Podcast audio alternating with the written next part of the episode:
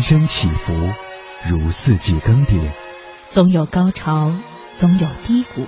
行到水穷处，坐看云起时。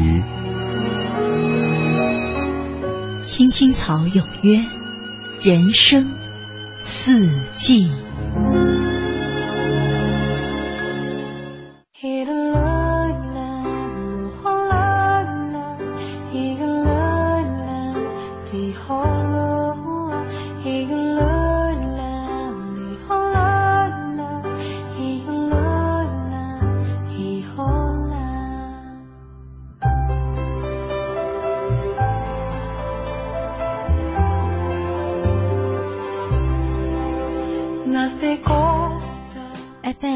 十七点八一零四点九 AM 一二一五，青青草有约，为你的心安一个家。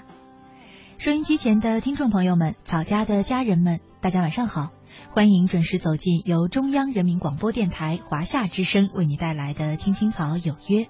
我是你的朋友乐西，在遥远的首都北京向你送去夜晚的问候。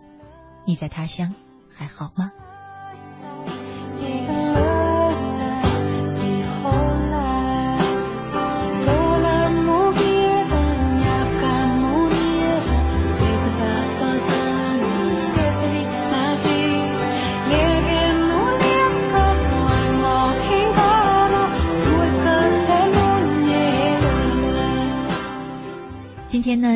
二零一四年的六月三十号，星期一。我和你一起走进草家每周一的人生四季。刚才呢，我在微博上看到了一条留言，来自于草家的一位朋友轻舞飞翔。他说：“乐西姐可能听不到今晚的节目了，一直以为努力的进步，他就会在乎。可以，他说不管怎样都不会喜欢你了，心累了该怎么办？难道他的世界里我就会这样被遗忘吗？”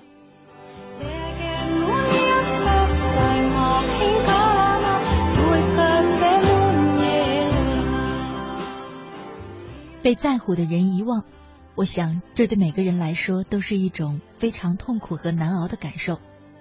甚至有些时候，你会发现，一段生活当中，一段人生路上，仿佛周围的每一个人，你在他的心里都不留痕迹，仿佛你对他的人生都可有可无，仿佛幸运、爱这些东西，好久都没有降临在你身上，你甚至会觉得自己被这个世界遗忘了。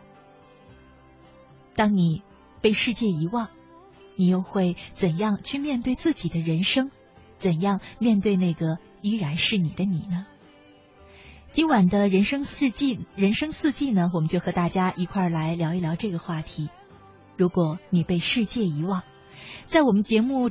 在进行的中途呢，你可以通过三种方式参与到我们的直播当中来。第一种呢是在新浪微博上搜索“青青草有约”，选择加 V 字实名认证的账号就是我们的节目了。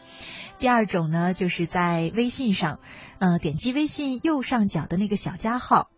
然后呢，选择添加朋友，查找公众号，输入“乐西”，接着呢，关注我的账号就可以留言给我。第三种呢，是在腾讯 QQ 上搜索 QQ 号码二八幺零零零六三八三二八幺零零零六三八三，加我为好友呢，也可以留言给我。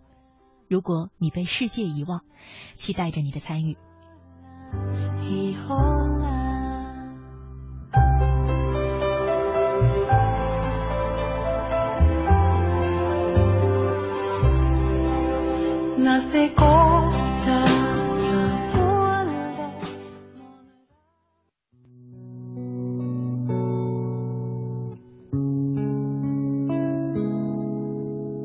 希望我们有一份不沉闷的工作，在不是很老的年纪，遇见一个不很难看的人，谈一场不慌不忙的恋爱，有一个不吵不闹的婚礼，生一个可爱的宝宝，平平安安的度过我们不算糟糕的一生。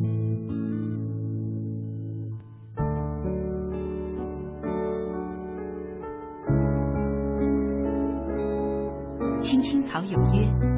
陪伴你度过，即使是平凡，但却不平淡的一生。夏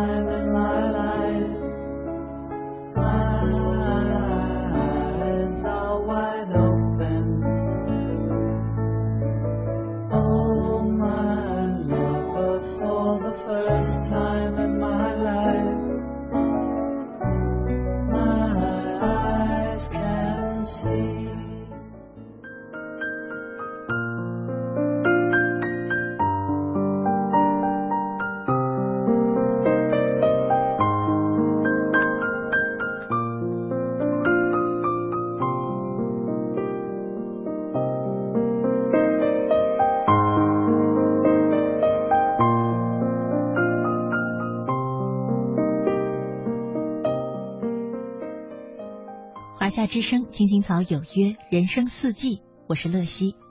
接下来呢，和你一块儿分享一篇文章，来自于林特特。如果世界遗忘你。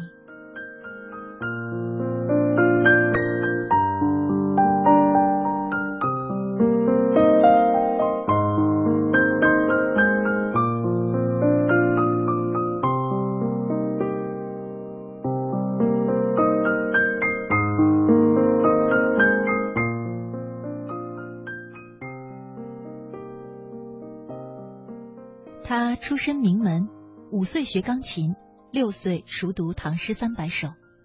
她演过莎翁剧的女主角，做过第一批自由恋爱的新女性。出嫁的时候，汽车在上海的大街上排成一排，她带着花冠，牵婚纱拖尾的花童就用了六个。她的丈夫撒手西去的时候，她刚三十一岁，第三个孩子才出生。再接着，她变得一无所有，靠给人洗衣服为生。过去的娇小姐，有一天竟能把十个指甲全部洗得脱落。她的过去和现在仿佛两重天。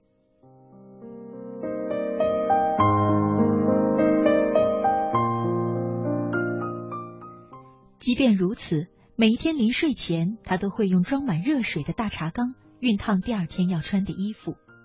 所以，他的孩子们即使穿的破旧，也总比同龄人要干净平整。在特殊的年代，他的大儿子已经停学，每日和同学们满世界的跑，参加各项集体活动。只有他会要求儿子活动结束送女同学回家。他说：“男人要绅士。”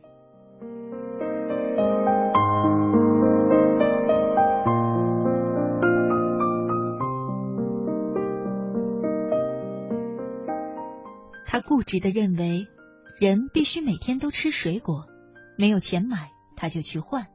他给农民洗衣服，再接过从淤泥中连根拔起的藕。多年以后，他的大儿子还是不能忘记每天饭桌上必有的一盘藕。雪白的藕片，小心的马墩儿，在盘子中央摆出碎玉的模样。这一盘藕让他的儿子无数次回头。屋外的大杂院内。母亲正奋力的搓洗着衣服。那时的儿子不懂，只是朦朦胧胧的感觉到，即便是做洗衣妇，他的母亲也和别人不同。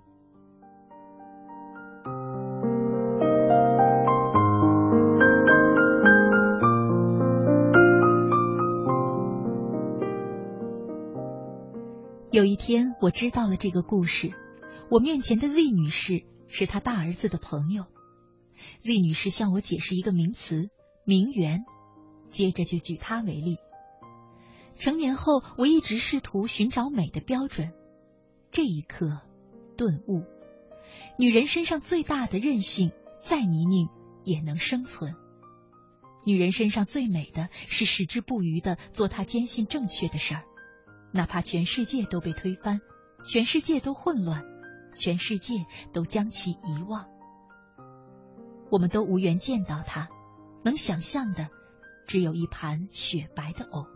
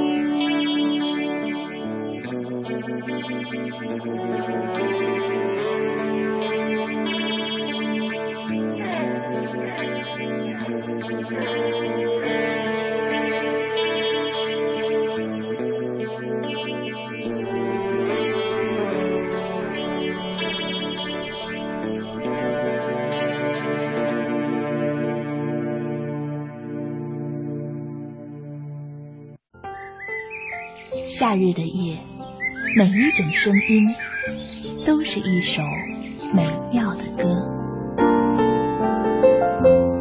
仰望夏的夜空，我们会轻轻哼唱熟悉的小调，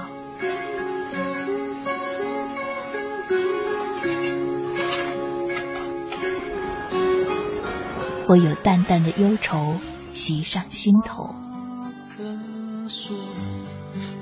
许是因为漂泊，我问了一壶香酒，或让童年的记忆带我们回到久远的过去。池塘边的榕树上，知了在深深的叫着夏天。或望着夜空的星星，憧憬美丽的未来。青青草有约，愿在每一个夏夜，慢慢倾听你的点滴心情。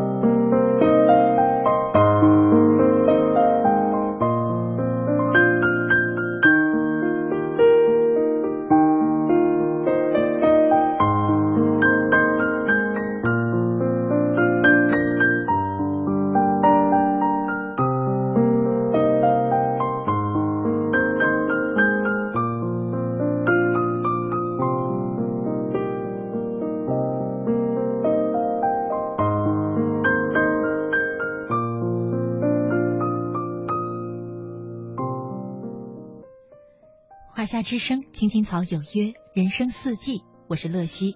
今晚和你一块聊的话题是：如果全世界遗忘你。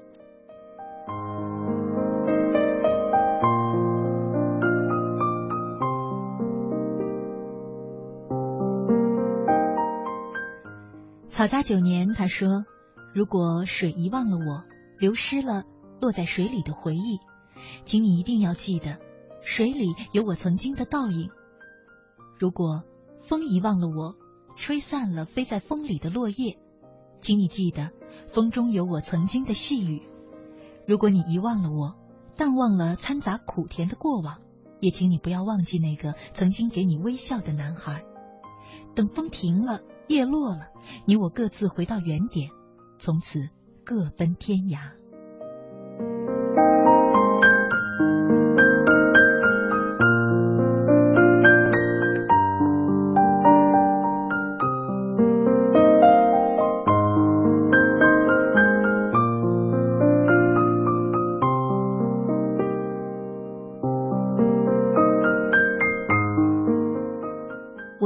然说。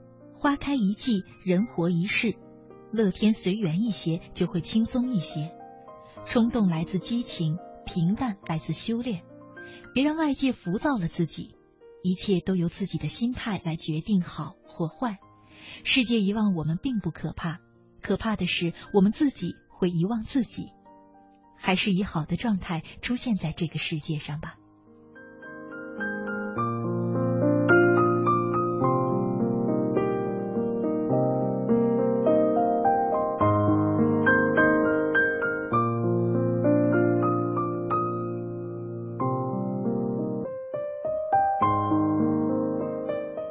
Love life，他在微信上说：“每个人都是自己人生路上的主角，别人人生路上的配角。在别人的人生路上，我们要记得自己只是个配角，是容易被遗忘的。年少的我并不懂得这个道理。曾经，我为了得到父母的关注，很努力的学习，只为换来他们的一个微笑和肯定。曾经的我，为了名字能够写在红纸上、光荣榜上。”坚持做课后习题到凌晨。曾经的我，为了获得老板的认同，希望他不再把我当成一个小姑娘看待。我利用工作之余的时间看书，补充专业知识。曾经的那些害怕被遗忘，让我不断的成长，让我羽翼丰满。现在的我已经长大，不再害怕被遗忘，因为我明白，我的人生路上，我只能做自己的主角，而在别人的人生路上，再怎么样。我也只是配角，我不再害怕被遗忘，我要做好，努力做好自己的主角。但是我感谢那些遗忘我的人和遗忘我的物，因为有他们的存在，才有我今天的丰满和坦然。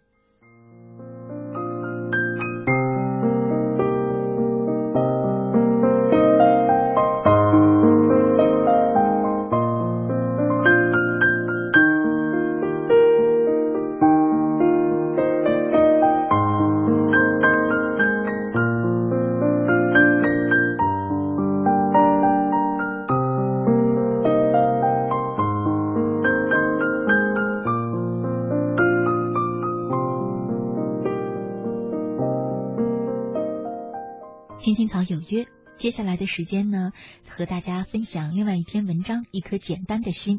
今天在节目当中和大家一块分享的所有的文章故事，都来自于我们曾经邀请到节目当中做客的女作家林特特。我一直很喜欢她的书，今天分享的几篇文章呢，也都来自于她的书。用自己喜欢的方式过一生。接下来呢，和你一块去欣赏《一颗简单的心》。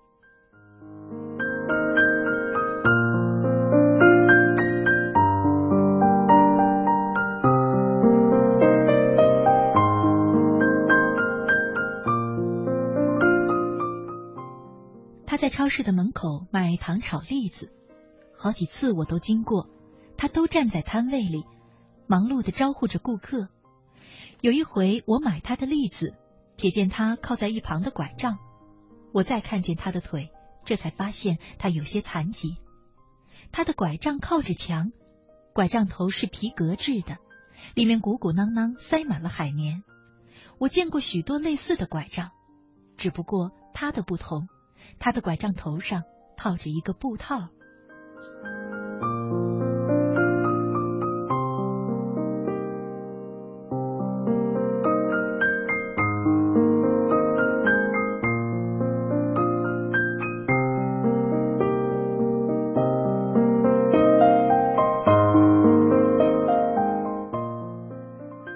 我想，也许是夏天汗多，包着布就能经常拆下来换洗。他殷勤的给我装栗子，而我正琢磨他的拐杖。几天后，我在公交车站碰到他，他撑着拐杖，穿着一件红色的衬衫，领子处垂下两根飘带，在胸前打成一个蝴蝶结。我看着他，总觉得他有哪里特别。我再仔细打量他，这才发现。他拐杖头上的布套也是水红色的。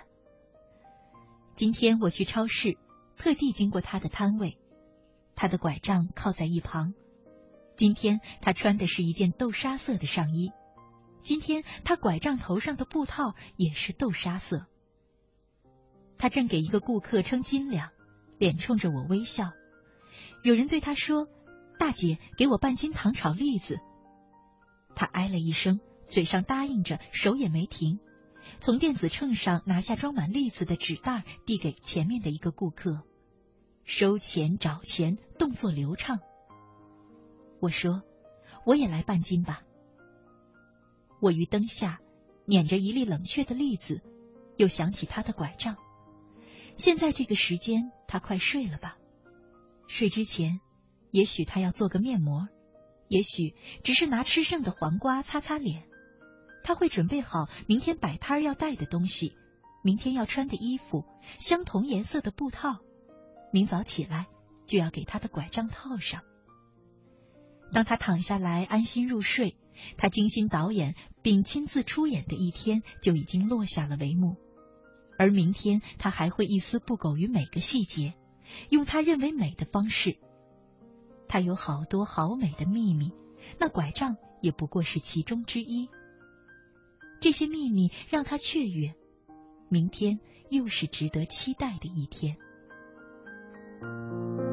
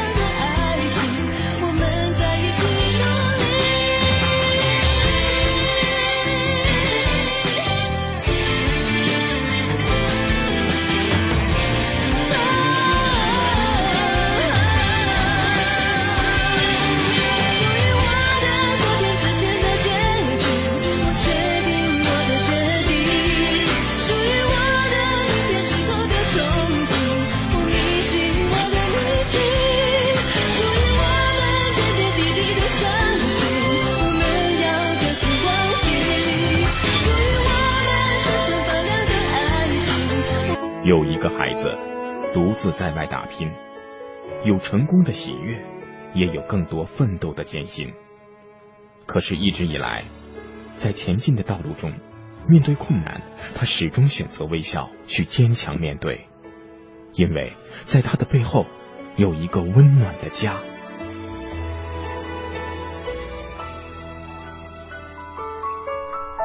这个孩子是我，也是你。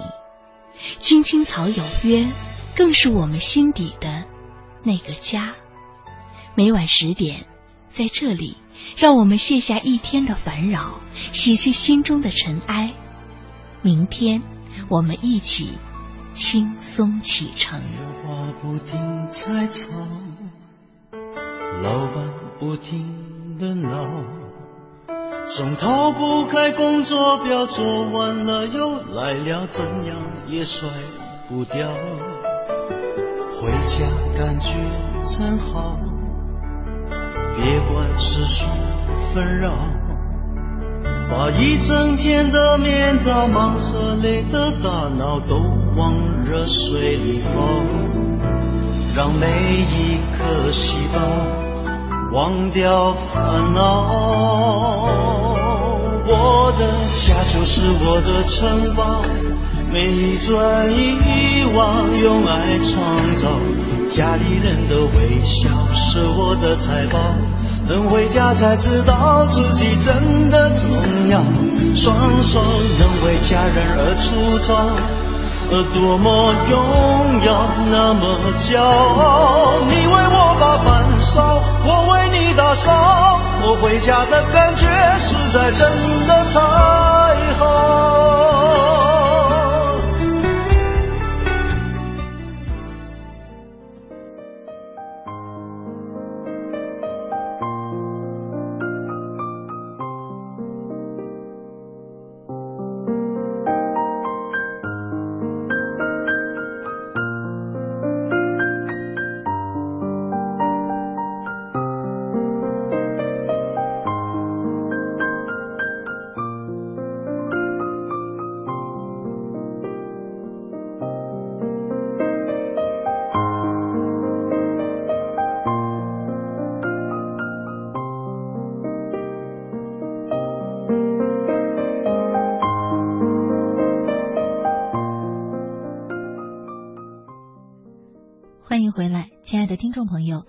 在正在收听的节目是由中央人民广播电台华夏之声为你带来的《青青草有约》，我是你的朋友乐西。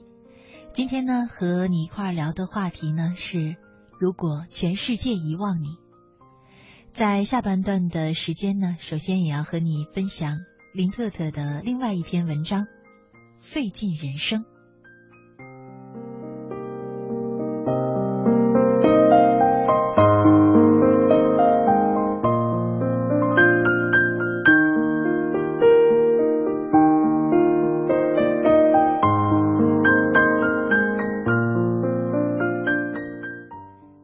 秋有些不平，对于他的人生，比如求学，他经历的失败总比别人多一倍。高考考了两次，考研考了两次，四六级亦如是。工作也不算顺利。小秋当过两年的老师，虽说转型成功做了编辑，但之前的工作经验全浪费了。最近去应聘，面试小秋的人不过比他早入行三年。哎呀呀，小秋后悔不迭。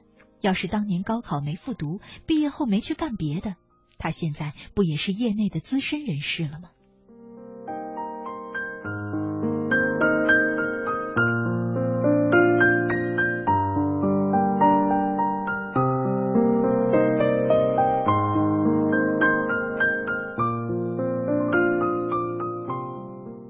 还有感情，一而再，再而三，小秋甩过别人，也被别人甩过。此刻婚姻美满，前尘往事却也让他嗟叹：为什么爱的路不对？人生的路千万里，他总比别人要多费劲儿。辗转难眠，小秋爬起来更新空间，痛诉费劲儿人生，一时激起了千层浪。第二天一上线，小秋就发现他的各路朋友回帖、悄悄话，或是在 QQ 上和他倾诉。A 友说：“我已经习惯交 N 次考试费了，总比别人费点劲儿。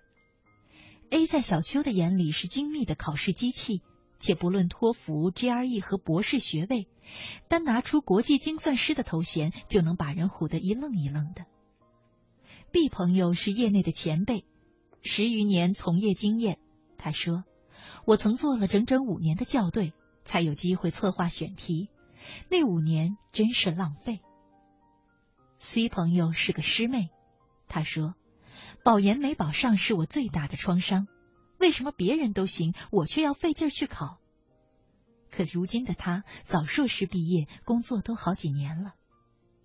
D 朋友说：“别的同学孩子都上幼儿园了，我老婆就是不想生。”人生到这儿就卡壳了，真费劲儿。一朋友说：“你好歹总能重来，我谈一次恋爱就结婚，做一份工作七年还没找到任何乐趣，巴不得有那费劲儿的勇气呢。”在银行工作的 F 朋友还算积极，倾诉完他的那点小委屈，不忘激励自己。真正的牛人费的精力更多，比如本行的大老板。小秋有点应接不暇，他只是想倒苦水，没想到自己倒成了苦缸，装满各路朋友工作生活的苦水。好家伙，他们的烦恼一点都不比小秋少。可之前小秋以为他们都比自己顺风顺水。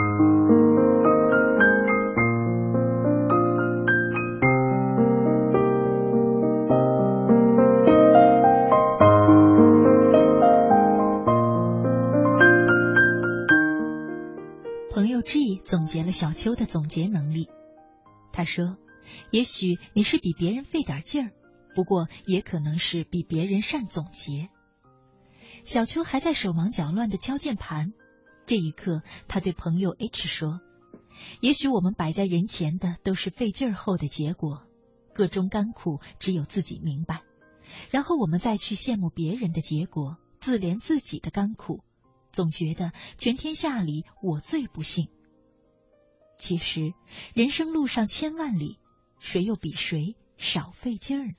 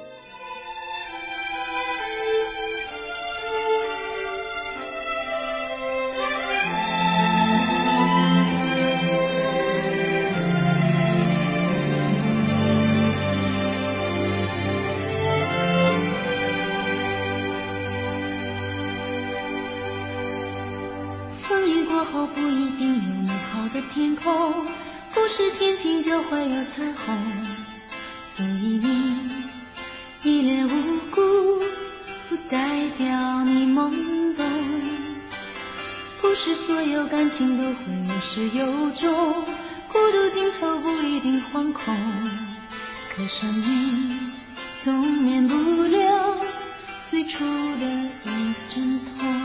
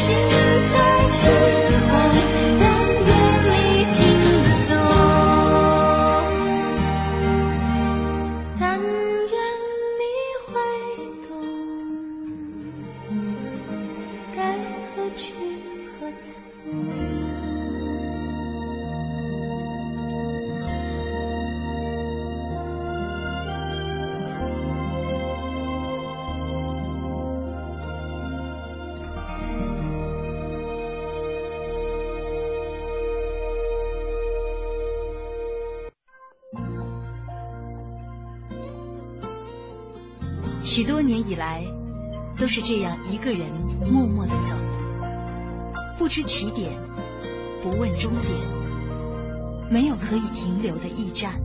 密密麻麻的高楼大厦，找不到我的家。在人来人往的拥挤街道，浪迹天涯。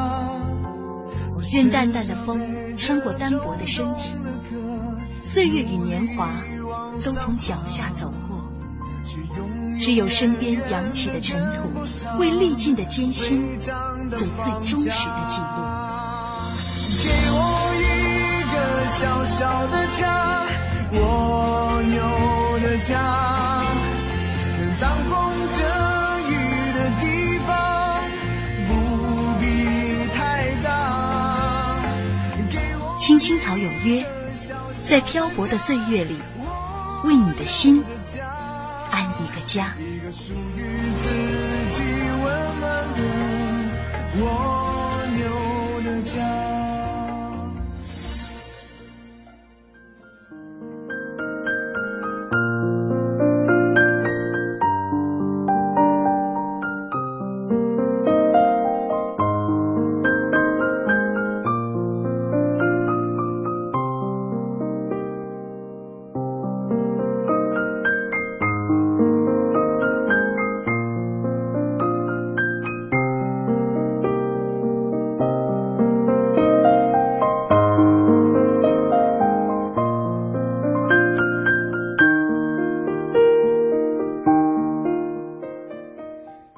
之声，青青草有约，人生四季，我是乐西。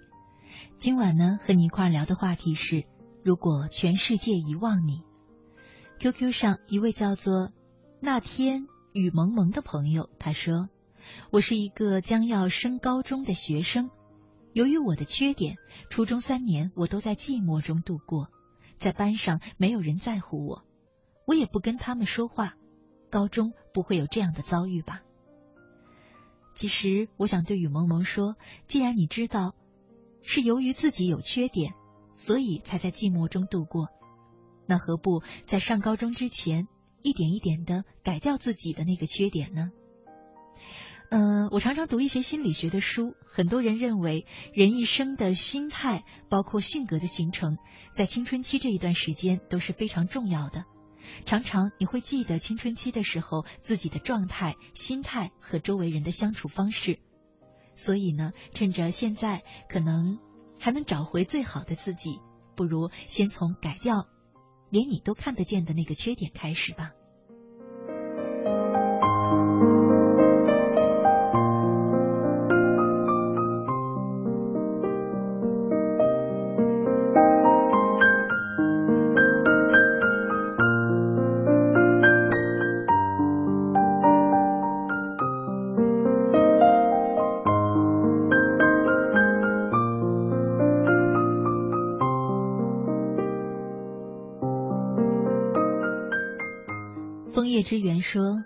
如果世界遗忘了我，我选择无悔，因为怪我不够主动；如果爱情背叛了我，我接受现实；如果生活欺骗了我，我怪自己不够努力；如果人生可以不要太多的计较，也许生活就是美好的。”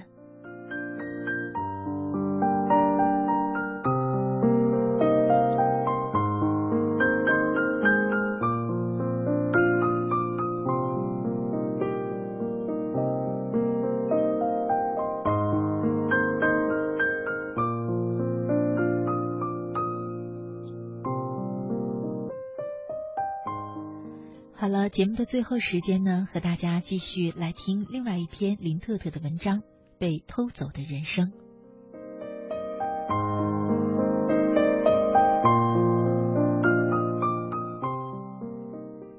一场面试，我和同学乔偶遇，听说了他的经历。我们高中同班，高考时乔因为数学分数之差，以大学绝缘。接下来两年，他就读于本市最著名中学的复读班，一考再考，终于在第三次冲击的时候过了本科线十多分。令人遗憾的是，填报志愿的时候，瞧出了些差错。领到录取通知书，他大吃一惊，却已经无力挽回。他被省内一所师范专科院校录取，虽然是他喜欢的英语专业，但本科分数上了大专，他心有不甘。是一路哭着去上学的。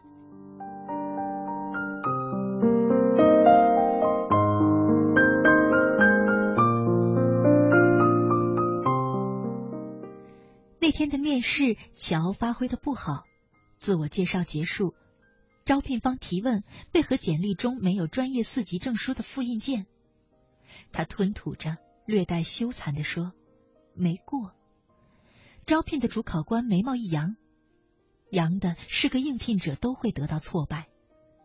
十五分钟的试讲，乔紧张的口误了几次，说到一个知识点，他先陈述，过了几秒又推翻之前的说法。不用懂最后的结果，看主考官的表情，乔就知道这次应聘没戏。但他说，全都是本科生，我一个大专生，本来也不抱什么希望。没等全场招聘完，他就走了。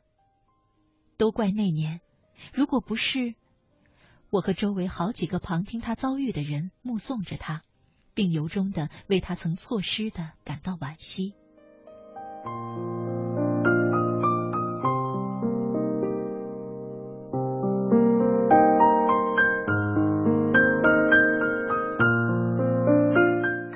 辗转，我从别人那里得知他的消息。原来一路哭着去上学之后，乔用了很长时间才恢复平静。确切的说，从未平静。一开始在师专，他因是第一名进校而备受关注，但失望、愤怒以及为什么是我的想不通，让他倾诉成瘾，向同学、师长，在饭馆、酒吧。也许是找到了发泄渠道，也许是发现自己新的闪光点。渐渐的，人们更多的见他在饭局，而不是在课堂。她是我见过酒量最大的女生，别人这么说。乔一个人能喝六个小二，打通关打的全男生都趴下了。学习近乎是放弃。他说：“看到专业书，我就会想，我原本该待的地方不是这儿。”乔总这么说。有人劝他通过考研改变命运，被他发火顶回去。大专得工作两年才能考，而如果不是，我就能。总之，关于学业，那年夏天被强行打折之后，乔就自动按了停止键。我想起乔是在若干年后，老邻居来访，提及不成器的儿子东。小时候，东是我们同情并羡艳的对象。又是一场高烧的延误治疗，他失去了健康的左腿。于是父母给了他诸多同龄人所没有的特权：零花钱最多，分数要求最低，无缘无故发脾气不被责罚，反倒会被一直哄到开心为止。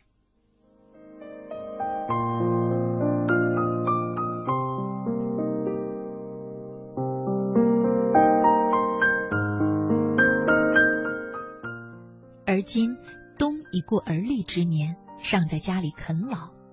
做父母的不是没为他想过出路，可让他学电器修理，他半途而废；为他开了个小书店，一周总有三四天不开张。他要打麻将、玩游戏、睡懒觉、见朋友。老邻居叹息着说：“从小可怜他不像别的孩子，宠着他、惯着他，倒把他弄成了大老男了。”都怪我这条腿，一不顺东就发火。